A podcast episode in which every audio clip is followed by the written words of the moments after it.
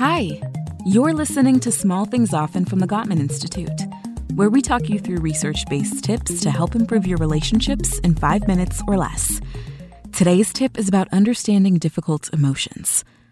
We've all experienced hardships, things that make us angry, confused, fearful, lonely, or sad.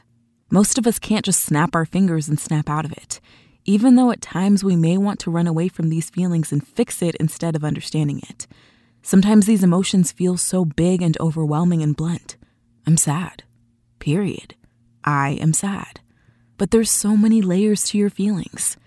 You can deal with these feelings by practicing mindfulness. What's the benefit?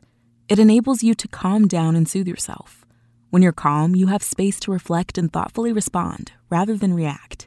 In season one of Small Things Often, we talked you through the six steps that can help you understand and deal with your difficult emotions in a mindful way.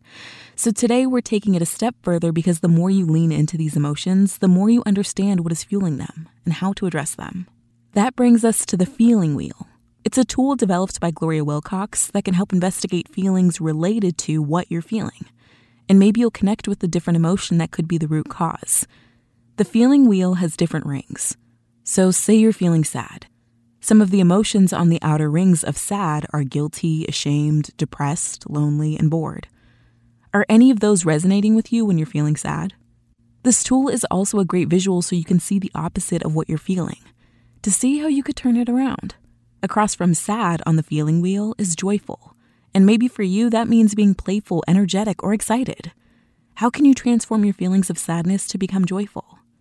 The feeling wheel can help you increase your emotional intelligence and awareness. You can actually download and print out your own feeling wheel.